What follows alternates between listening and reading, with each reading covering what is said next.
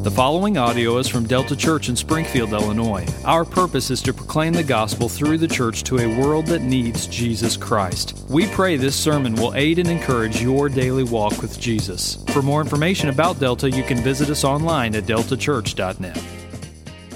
Our scripture reading for today comes from John chapter fifteen, verses eighteen, to John chapter sixteen, verses four. If you're reading from the Black Pew Bibles in front of you, you can the passage can be found on page eight forty-eight.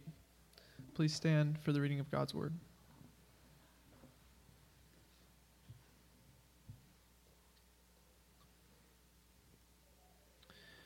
If the world hates you, know that it has hated me before it hated you. If you were of the world, the world would love you as its own. But because you are not of the world, but I chose you out of the world, therefore, the world hates you. Remember the word that I said to you, a servant is not greater than his master. If they persecuted me, they will also persecute you. If they kept my word, they will also keep yours. But all these things they will do to you on account of my name. Excuse me, but all these things they will do to you on account of my name, because they do not know him who sent me. If I had not come and spoken to them, they would not have been guilty of sin. But now they have no excuse for their sin. Whoever hates me hates my Father also. If I had not done among them the works that no one else did, they would not be guilty of sin. But now they have seen and hated both me and my Father. But the word that is written in their law must be fulfilled. They hated me without cause. But when the Helper comes, whom I will send to you from the Father, the Spirit of truth, who proceeds from the Father, he will bear witness about me. And you also will bear witness, because you have been with me from the beginning. I have said all these things to you to keep you from falling away. They will put you out of the synagogues. Indeed, the hour is coming when whoever kills you... Uh, When whoever kills you will think he is offering service to God, and they will do these things because they have not known the Father nor me. But I have said these things to you, that when their ho- when their hour comes, you may remember that I told them to you. I did not say these things to you be- from the beginning because I was with you. This is the word of God. You may be seated. This morning, uh, we're in the back half of John fifteen and the first couple verses of John sixteen, as you heard Tommy just say. Our sermon title is going to be this, If the World Hates You, and the main idea that uh, Jesus wants us to see from the text this morning is this main idea. Just as the world hates Jesus, so the world will hate his disciples. Just as the world hates Jesus, so the world will hate his disciples. Now you might be thinking, well, that's a pretty sharp shift on Jesus' part. Last week, vine-abiding, fruit-bearing, uh, talking about the fruit of joy and sacrificial love and all these various things. Um, but now all of a sudden he's talking about hatred and hostility. But what you need to know and what Jesus wants us to see this morning is that it's not as sharp of a shift as you might think. Jesus is saying, listen, you as a branch were designed to abide in me, and by abiding in me, you will bear much fruit. And what you need to know is this. When you go out into the world and you abide in me and you bear fruit that tells the world you belong to me, you will be received and hated like I was hated by the world. In Jesus' departure, who are the ones who represent and display Jesus in his absence? It's vine-abiding, fruit-bearing disciples. And he says, guys, I received, was received by the world in a certain way, and you are going to be received in a similar way. Um, we're going to pray here in a minute. What you just need to know this morning is uh, because I want to apply this text in a very specific way, my aim is to try, I'm going to try to nudge us through the text so maybe a little bit more quickly than normal. Um, I want us to try to make a, uh, some explanations and observations along the way, but because of the way I really believe God wants us to land the plane and apply the scriptures to us this morning, I just wanted to give you that heads up that um, my hope, or my design at least, is to be a little bit more quickly uh, in the explanation of these verses because of how we're going to uh, apply the text later. So let's pray, let's ask the Spirit to move, and then we'll turn to the text. Spirit, come.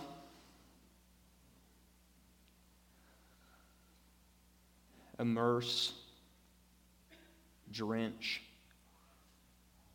me, drench us.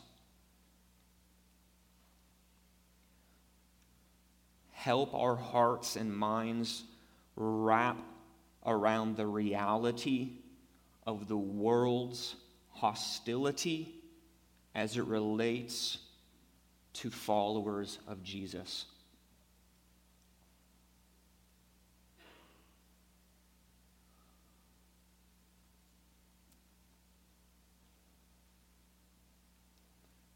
Father, these things that we're going to see here now, they are not necessarily overtly true about us as Christians in sort of the Western society that we live in. I'm not a prophet, but I think the days are coming a lot sooner rather than later to when we, as Christians in the U S, will finally catch up with the everyday reality of the cost of pursuing a crucified Savior that the rest of our brothers and sisters in the world experience on a daily basis. So, Father, as some of us here are maybe already tempted now on the front end to check out persecution, suffering, hatred, that's not what I experience here. Father, I pray that you would caution us from checking out, that you would draw us closer to submit to the Scriptures, and that you would knit our hearts together as we work through these Scriptures with our brothers and sisters in Christ and almost every other country in the world today whose experience of their pursuit of Jesus is what we're going to study right now in the back half of John fifteen. God, awaken us to the reality that all who desire to live a godly life will be persecuted. It's in your name I'm asking that you do these things, King Jesus. Amen. Think on some of these facts here. There are estimates by Christian research groups that put the number of Christians that are killed a year. So this is a yearly total of Christians who are murdered for their faith in Jesus Christ. So it wasn't just like they happened to be in the wrong place at the wrong time, they were murdered, and oh, it just so happens to be that they're a Christian. No, they were murdered specifically because of their pursuit of Christ. One research group puts that number as high as eight thousand a year.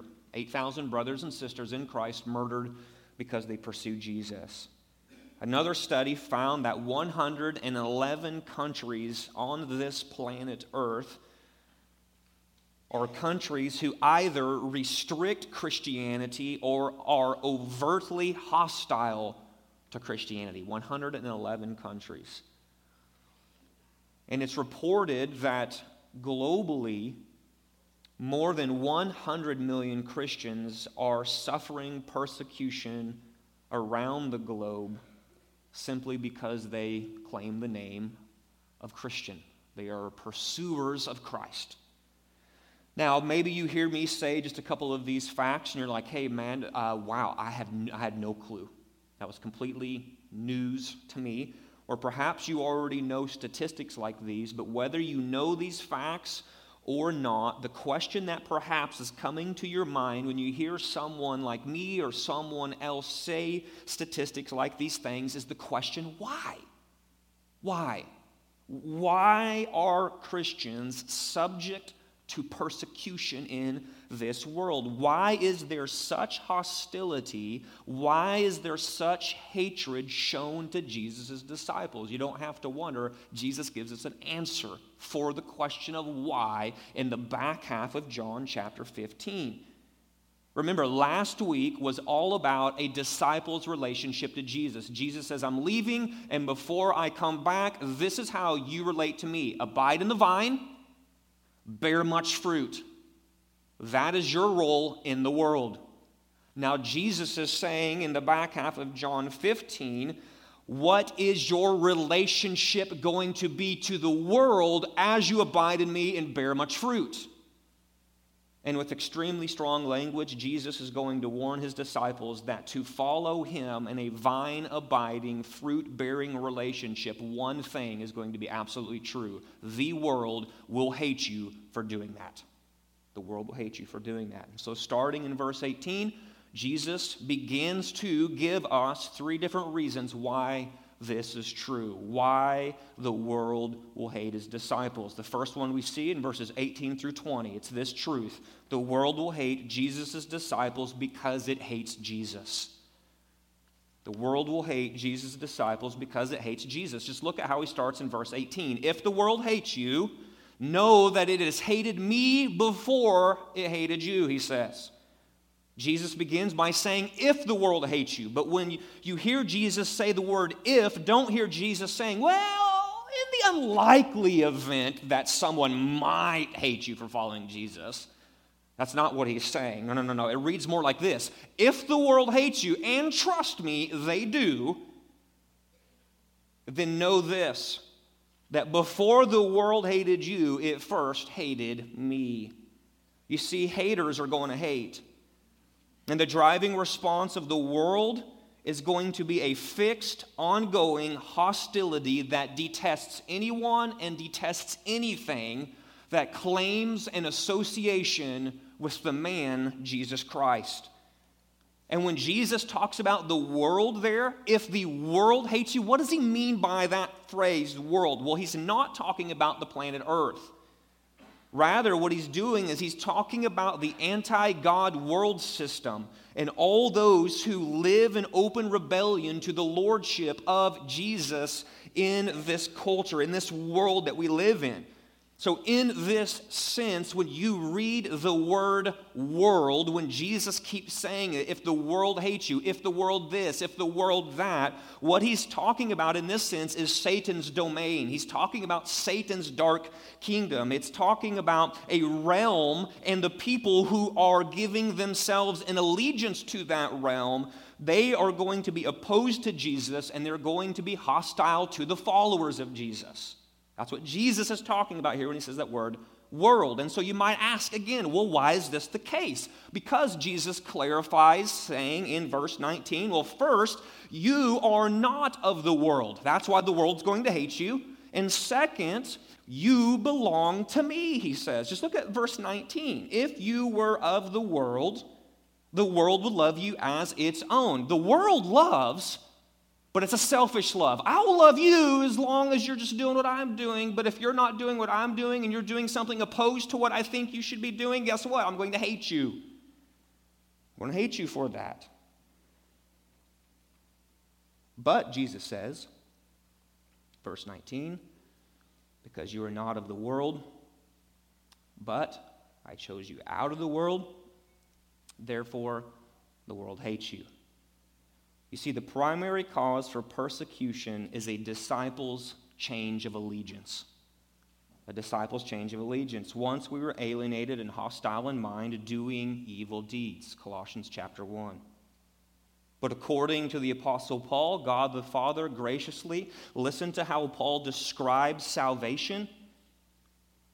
God the Father graciously delivered us from the domain of darkness and transferred us to the kingdom of his beloved Son, and it's in the Son, Jesus Christ, in whom we have redemption, the forgiveness of sins. So Paul in Colossians chapter one, verses thirteen and fourteen, describes salvation in Christ alone as a change of allegiance. You once were in full-tilt allegiance to Satan and his dark kingdom. By salvation in Christ alone and forgiveness in him alone, you have been transferred from the domain of darkness and firmly planted into the kingdom of the beloved Son, he says. So where once we were treasonous rebels, serving Satan and his dark kingdom by grace through faith in Christ alone. We now have a new allegiance. Christ is our king and we are his servants. And so Jesus says in verse twenty, remember, a servant is not greater than his master. If they, the world, persecuted me, the king, and you are my servant, guess what? They're going to persecute you. If they kept my word, they will also keep yours. In other words, what the disciples needed to know then in the upper room, and what every disciple needs to know beyond Jesus to you and me sitting here in this room today, is that you cannot follow a crucified Savior and not expect a cross. That is what it means to follow a crucified Savior, is to expect the kind of suffering and persecution that he faced. So the world hates Jesus' disciples because it hates Jesus, but we also see point number two, that the world will hate Jesus' disciples because it hates the Father. So the world says, we hate Jesus, and we hate everything that he stands for.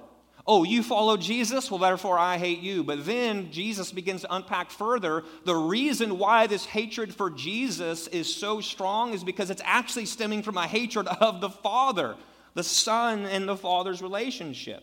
Look at verse twenty-one. But all these things, that is, all this hate, all this persecution that's going to come from the world, the world will do to you on account of my name, because they do not know him who sent me. They don't know the Father, is what Jesus is saying right there. So hostility to Jesus indicates hatred for God. Why? Because Jesus reveals the Father. Remember, two weeks ago, Jesus responded to a request from a disciple named Philip.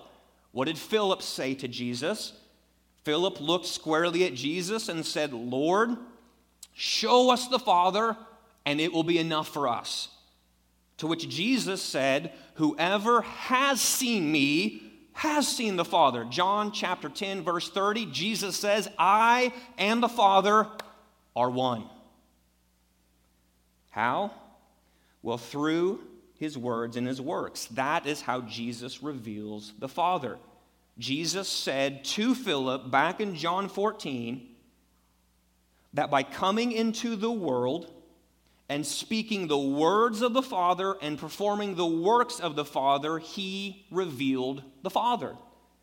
So to reject the words and the works of Jesus is to ultimately reject the Father, because Jesus is simply speaking and working the will of the Father. So Jesus is just saying, guys, th- this is a this is a multifold hatred that is being shown from the world. That's all that he's saying. Yes, they're going to hate you if you follow me, but you need to know is that their hatred isn't just for me. Their hatred is ultimately for the Father, because I'm just merely revealing the Father. I'm revealing him through my words, I'm revealing him through my works, and so when they hate my words, they hate my works, they're ultimately hating the Father. And because you are attached to me, you got to know that is just even more reason why the world is going to hate you. That's what Jesus is saying there in verses twenty-two through twenty-four, when he says, if I had not come and spoken to them, there's the words, they would not have been guilty of sin, but now they have no excuse for their sin. Here it is, whoever hates me hates my Father also. If he, if I had not done among them the works, so there it is, the works that no one else did, they would not be guilty of sin, but now they have seen and, here it is again, hated both me and my Father. So the specific sin the world is guilty of is rejection of the ministry of the incarnate Son, his words and his works. Jesus entered a world made pitch black by sin. And like the noonday sun, his words make hidden sin visible, and his works expose wicked things by bringing them into the light. And right after some of the most famous verses in John chapter three, verses sixteen and seventeen, what you can read is verses eighteen and nineteen, and John the disciple begins to say that as Jesus is saying these things, it's like he's the light, and what he's doing is he's exposing the light of our need for a Savior in our through his words and through his works, and the darkness hates the light.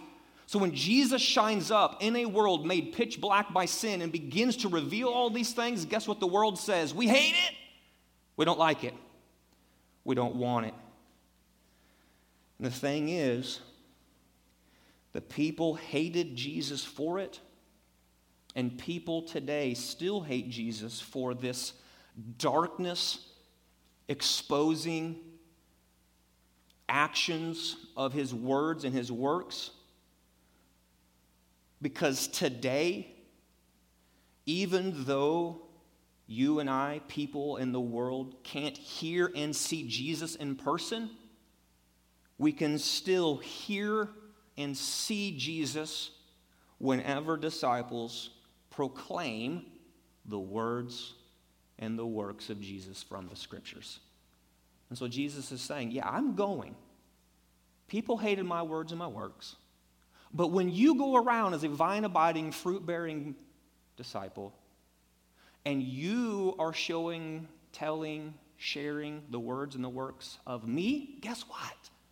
They're going to hate you as well. In verse twenty-five, he says, this just simply should come as no surprise.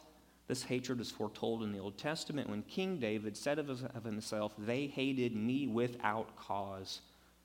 This is a quote from Psalm sixty-nine four, and by quoting this verse, Jesus is just making the point that if David could be hated for no reason, then great David's greater son can also be hated for no reason as well. Then lastly, note this, verses twenty-six into chapter sixteen, verse four. The world will hate Jesus' disciples because it hates the Spirit's witness.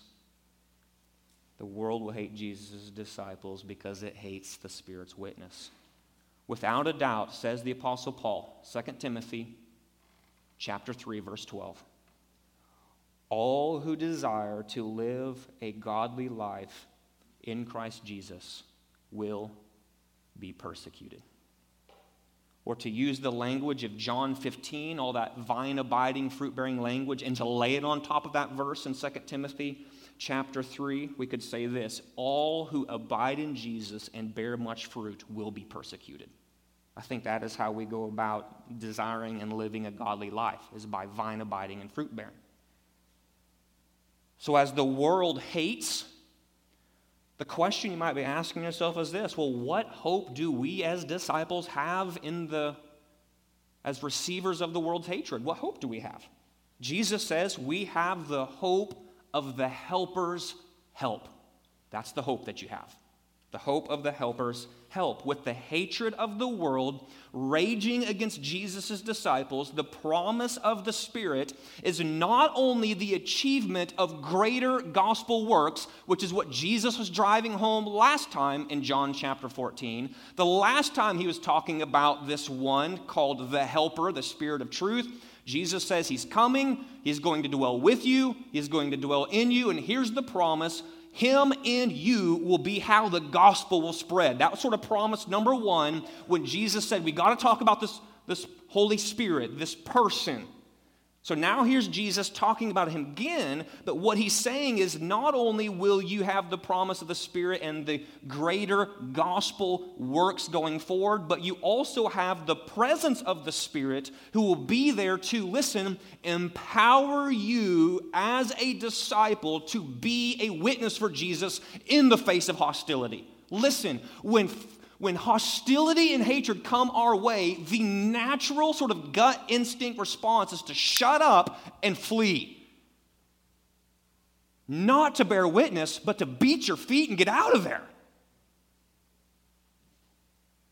So how are we, as fruit-bearing, vine-abiding disciples, meant to have the strength to bear up under hatred and hostility so we can proclaim the name of Jesus? Jesus isn't saying, bootstrap it, man. Pull yourself up, get your act together, and just say something. He's not saying that. What he's saying is you're going to have to lean in a full tilt dependence upon the Spirit. And as the Spirit empowers you, you will be able to proclaim and bear witness for Jesus.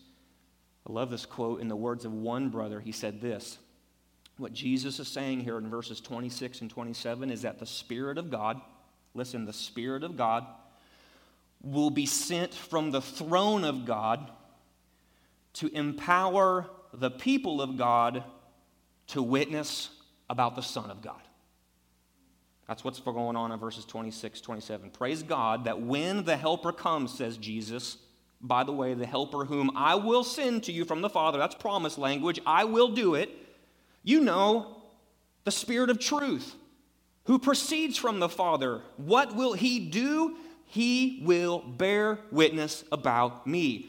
And you also will bear witness because you've been with me from the beginning. The undeniable truth is that the Holy Spirit, fact, promise, reality, unchangeable truth, it cannot not be done. The Holy Spirit will bear witness. He has to. He wants to, he loves to, and he will do it. That is what the Holy Spirit loves to do. He loves to say, not me, look to Jesus. Not you, look to Jesus. He loves to put the limelight on Christ and to magnify the Son. He loves to bear witness. And the fact, says Jesus, that the Holy Spirit dwells in vine-abiding disciples means we too will bear witness to Jesus in his absence. So when a disciple abides in Jesus and is empowered by the Spirit to bear witness to Jesus, guess what?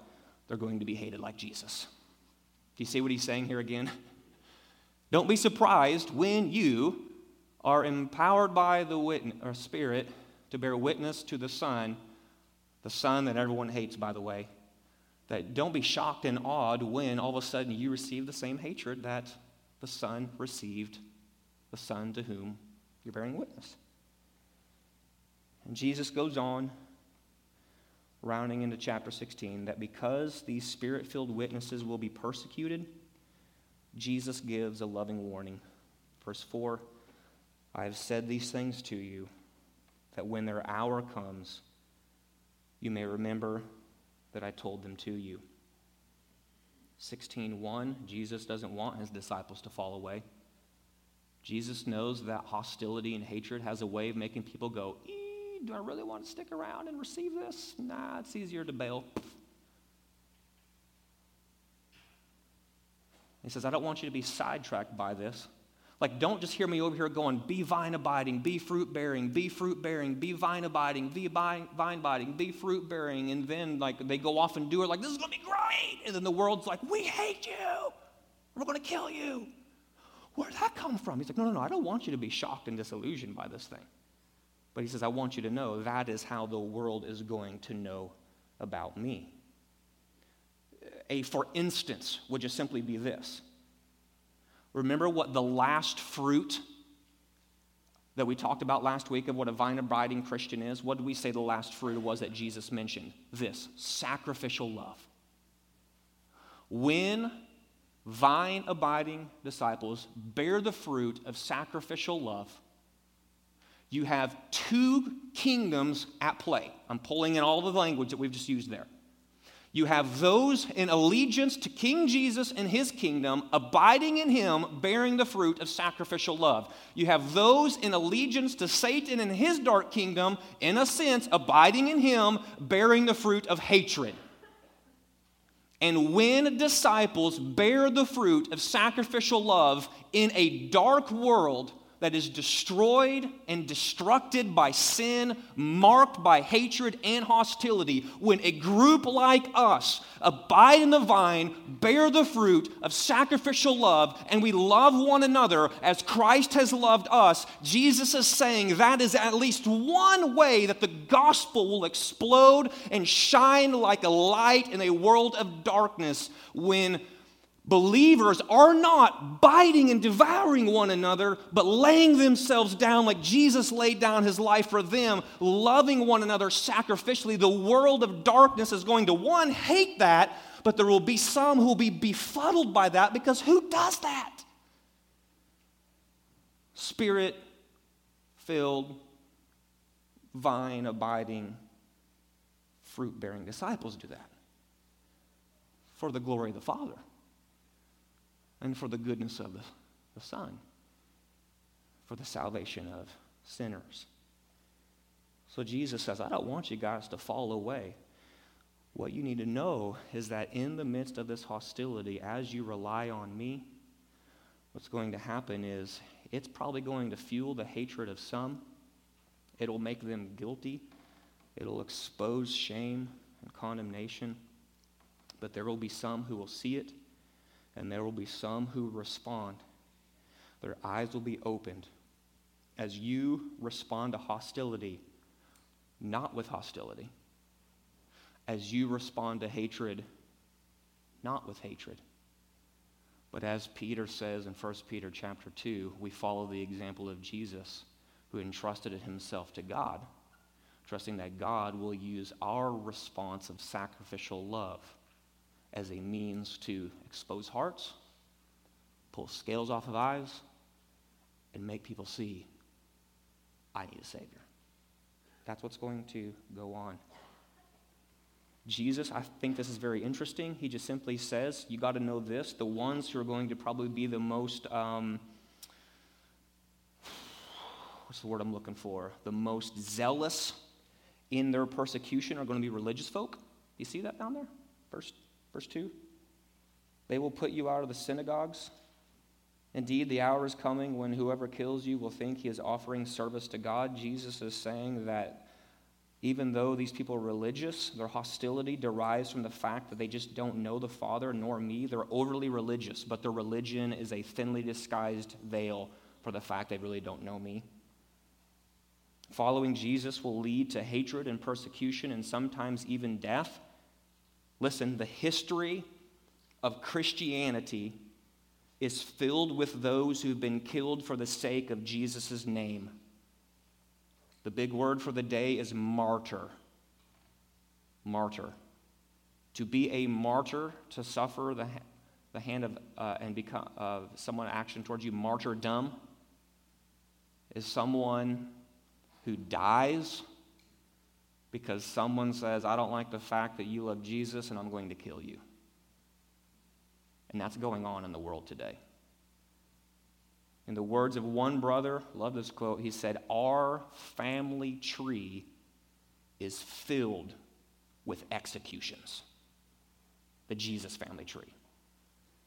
And just as it was true for the first disciples that Jesus was talking to in the upper room, who, if you know your church history, all suffered and died at the hand of persecution, save one, John the Apostle, the brother writing this book. Whether we realize it or not, there are true brothers and sisters in Christ, disciples, followers of Jesus, men and women, born again, who are suffering and dying as martyrs in the world today. So here's what we're going to do for our response time this morning. Um, it's going to be similar to what we've done a few weeks ago, and it's going to be somewhat different from what we've, what we've done, okay? So what do I mean by that idea of something similar and something somewhat different? Well, it's going to be similar in this way, um, in that here shortly we're going to pray for our suffering fellow believers. This is the application point. A couple of weeks ago we, we did this, remember? Uh, we entered into a time of corporate prayer, saying to one another, like, let's not delay. It will be like, let's just pray for this thing now. We just study the scriptures. Like, let's, let's do it now. Let's pray. We're going to do that here in a couple of minutes. So it's going to be something similar to what we did a couple of weeks ago. In the world today, we have brothers and sisters in Christ who live under the daily reality of the world's hatred. And as we said at the beginning of the sermon, there are many believers paying the ultimate price for their commitment to Jesus. I love Hebrews chapter thirteen, verse three. Look at that up on the screen there. The writer, author of Hebrews says this, remember, remember those who are in prison as though in prison with them. Remember those who are mistreated, and I love this here, since you also are in the body. You're part of the same family. So just as if someone came in, busted through our doors, grabbed John Kleinschmidt, hauled him off to prison, we would look at him and go, we have a family member of this body of believers at least who is suffering, let alone specific family members there who are suffering because of him being gone. The writer of Hebrews is saying, listen, there are brothers and sisters in the world today in prison. There are brothers and sisters in the world today who are being mistreated. And since you are in the same body, since you're part of the same Jesus family, we've been adopted as sons and daughters, and we now belong to the family of God. Don't forsake them. Do something about it. And what's his answer? What's his prompt? The doing something is pray. Pray for them. We're going to do that here. The church at large is largely a suffering, persecuted church. So how are we going to respond? We're going to respond with prayer. But before we pray for our Jesus family at large, what I want to do is uh, do this is the something different, somewhat different. Uh, I specifically don't try to use a lot of imagery or videos in my sermons because I just want to try to be overly word-driven.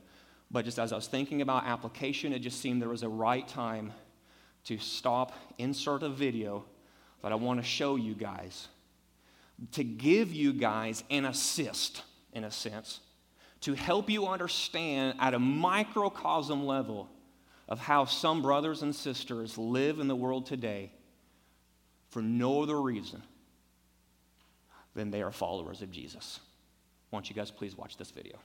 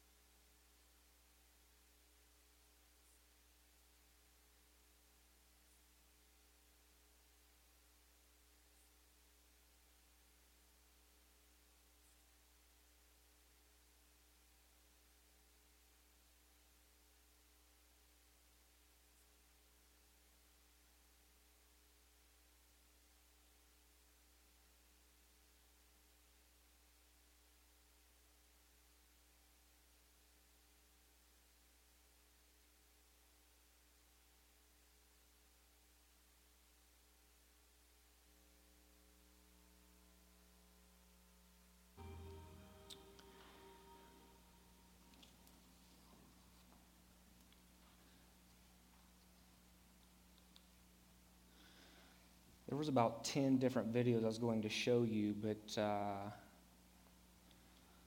that one was probably uh, the least shocking um, of just how brothers and sisters are treated in the world today for merely claiming the name, the name of Christ. Relegated to the lowest spheres of society just simply because they call Jesus their king. They're forced into servitude, to clean trash, abusive labor, sewage cleaner, because they're a Christian. If you were paying attention there at the end, what you heard were various uh, calls to prayer. And they should be on the screen right now for you.